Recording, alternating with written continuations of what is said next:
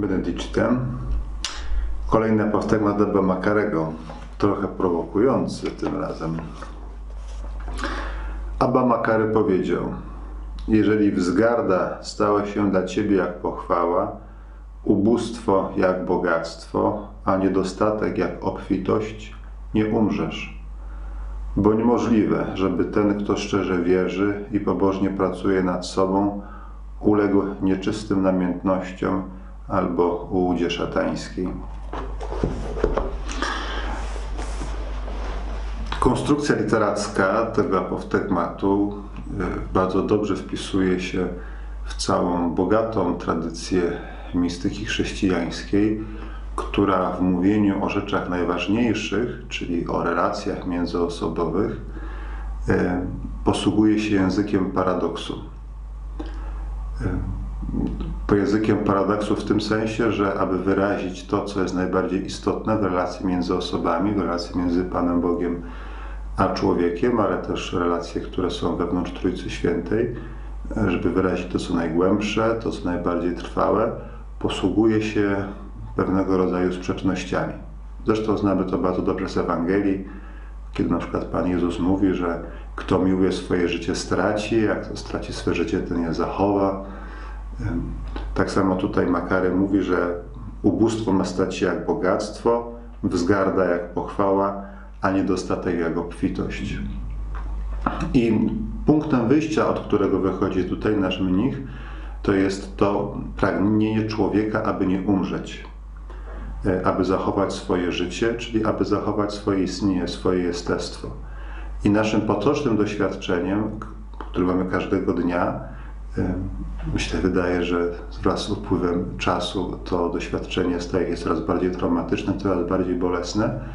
To jest takie przeżycie przeciekania czegoś między palcami. Im mocniej staramy się zaciskać ręce, tym bardziej widzimy, że życie z nas ucieka. Im bardziej staramy się odnaleźć sens w tym, co robimy, tym bardziej ogarnia nas jakieś przerażenie. Wydaje nam się, że to, co wkładamy, w co wkładamy wysiłek, za czym gonimy, że chcemy być szczęśliwi, chcemy odnaleźć sens, chcemy żyć po prostu tak w pełni, jak to się tylko da. Im bardziej za tym gonimy, tym bardziej dla nas staje się to nieuchwytne.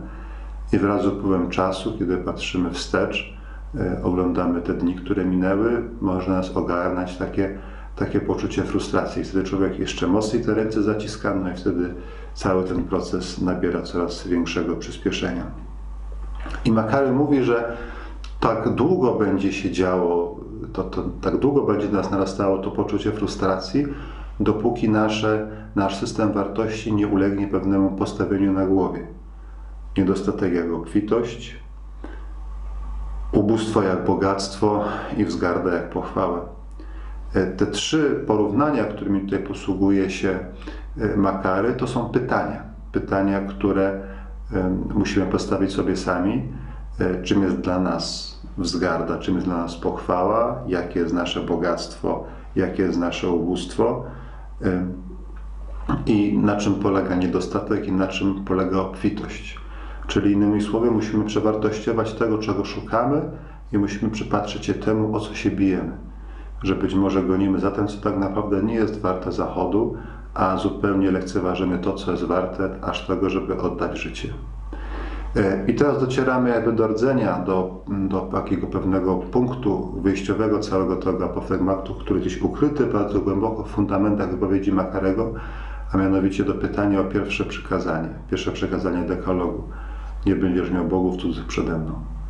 Jeżeli człowiek postawi sobie na początku właśnie to, co tutaj Makary określa jako pobożność i wiarę, czyli budowanie głębokiej relacji z Bogiem, wówczas cały ten nasz system wartości ulegnie przegrupowaniu, jakby postawieniu na głowie w oczach tego świata, ale tak naprawdę na generalnym, głębokim uporządkowaniu i nasze życie wtedy będzie prowadziło do życia, a nie do śmierci.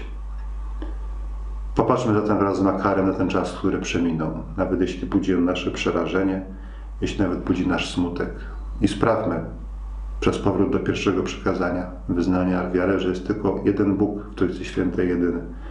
Sprawmy, aby niedostatek stał się dla nas jak obfitość, wzgarda jak pochwała i ubóstwo jak bogactwo.